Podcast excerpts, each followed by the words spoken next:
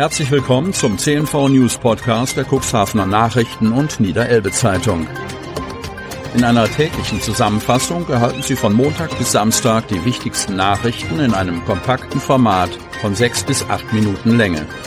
Am Mikrofon Dieter Büge.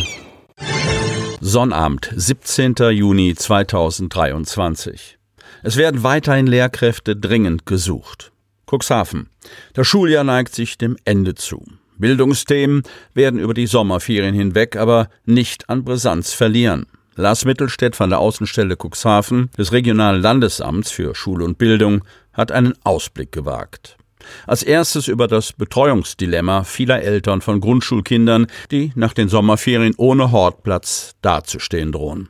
Erst ab 2026 erhalten Eltern in Niedersachsen einen Rechtsanspruch auf acht Stunden Ganztagsbetreuung in der Schule, aufsteigend ab Jahrgang 5.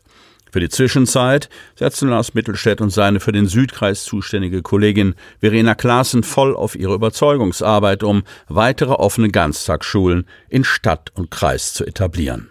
Von 65 von ihnen betreuten Schulen liefen 35 bereits im Ganztag, so Lars Mittelstädt. Davon handele es sich bei 90 Prozent um das offene Modell.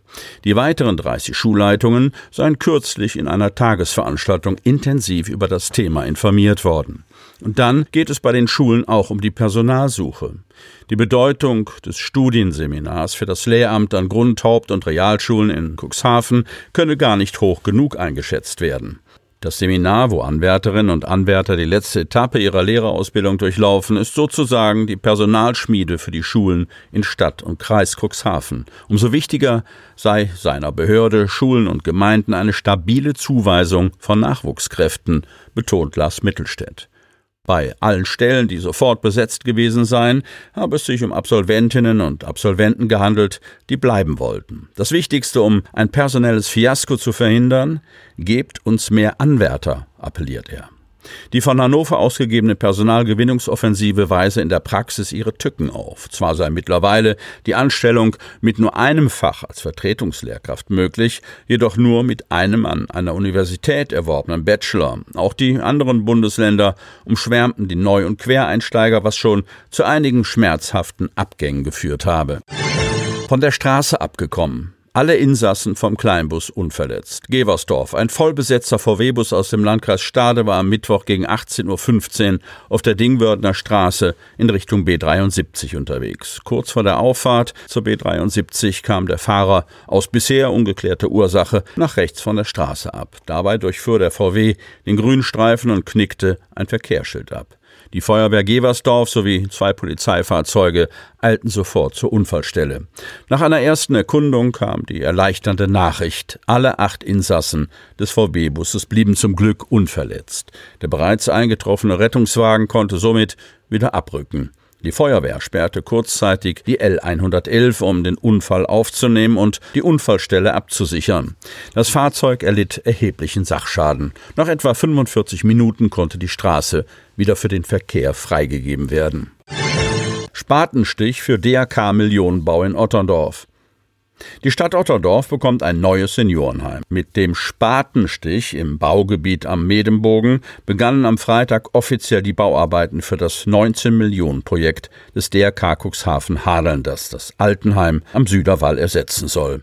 Was lange währt, wird endlich gut, freut sich Hadelns DRK-Präsident Werner Otten beim symbolischen ersten Spatenstich für den Neubau, den das DRK zusammen mit der Samtgemeinde Land Hadeln errichtet. Nach vielen Jahren der Planung und immer wieder neuen Änderungen und Hindernissen könne das Projekt nun endlich starten. Otten sprach von der größten Investition, die das DRK bisher getätigt habe.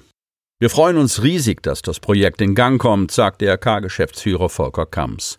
Er geht davon aus, dass im August oder September die Grundsteinlegung erfolgen kann. Das Richtfest könnte, wenn alles klappt, im zweiten Quartal des Jahres 2024 gefeiert werden und die Eröffnung im zweiten Quartal 2025. Samtgemeindebürgermeister Frank Thielebeule sprach von einem großartigen Projekt und zitierte die Nobelpreisträgerin Selma Lagerlöf. Aus einem Altenheim kann man entweder ein Wartezimmer des Todes oder einen Ruheraum des Lebens machen. Das hängt vom Bauherrn ab. Das neue Seniorenheim solle Gemeinschaft für ein würdiges Altern garantieren, so Thiele Beule. Architekt Professor Georg Klaus bezeichnete das Vorhaben als zukunftsweisend. Gebaut werde ein nachhaltiges Gebäude mit geringem Energiebedarf. Alle Aufträge seien vergeben. Damit haben wir schon vor Baubeginn Fakten geschaffen, so Klaus. Der Neubau soll Platz für 88 Pflegeplätze bieten. Die DRK-Einrichtung wird nach dem sogenannten Hausgemeinschaftsprinzip arbeiten, mit acht Gemeinschaften für jeweils elf Personen. Dieses für Otterndorf neue Konzept mit einem Mix aus Pflege, Betreuungs- und Präsenzkräften wird bereits erfolgreich im Haus am Dobrock in Kadenberge praktiziert. Im Erdgeschoss soll eine Begegnungsstätte eingerichtet werden. Außerdem sind ein Abstellgebäude, ein Pavillon und eine Parkplatzanlage mit 46 Pkw-Stellplätzen geplant. Uwe Leonhardt gründete das Unternehmen der UMA AG vor 25 Jahren in Altenbruch. Kreis Cuxhaven. Als er vor 25 Jahren mit dem Aufbau seiner Umweltmanagement AG, kurz UMA AG, in Altenbruch anfing, war Uwe Leonhardt 64, noch allein aber bereits von der Idee gepackt, sich aktiv für eine Energiewende einzusetzen und erneuerbare Energien zu forcieren. Zunächst hatte er den Ausbau von Windkraft im Visier, eine echte Erfolgsgeschichte. Sein Unternehmen wuchs, heute zählt es 50 Mitarbeitende. In Cuxhaven-Altenbruch sind es 40 Beschäftigte, am Standort Oldenburg 10 Kräfte. Und auch die Aufgaben nahmen zu. Heute hat die UMA AG nicht nur Onshore-Windparks im Portfolio, sondern ebenfalls die Bereiche Projektierung, Bau und Betrieb von Stromerzeugungsanlagen aus Sonne und Biomasse sowie ökologisches Bauen oder komplette Energiekonzepte. Sie hat 216 Windenergieanlagen in 35 Windparks unter kaufmännischer und 48 Windenergieanlagen in 12 Windparks unter technischer Verwaltung. Erzeugt werden damit nach eigener Auskunft 660 Megawatt Gesamtleistung inklusive Biomasse. Zusammen mit Heiko Ross, 58, der Anfang 2021 in den Vorstand berufen wurde und für technische Expertise sorgt, stellt der Kaufmann und Firmenvorstand Uwe Leonhardt nun sein Unternehmen mit einer Jungführungsriege zukunftsfit auf die Beine. Sie hörten den Podcast der CNV Medien. Redaktionsleitung Ulrich Rode. Produktion Win Marketing. Agentur für Text, Ton und Kommunikationstraining.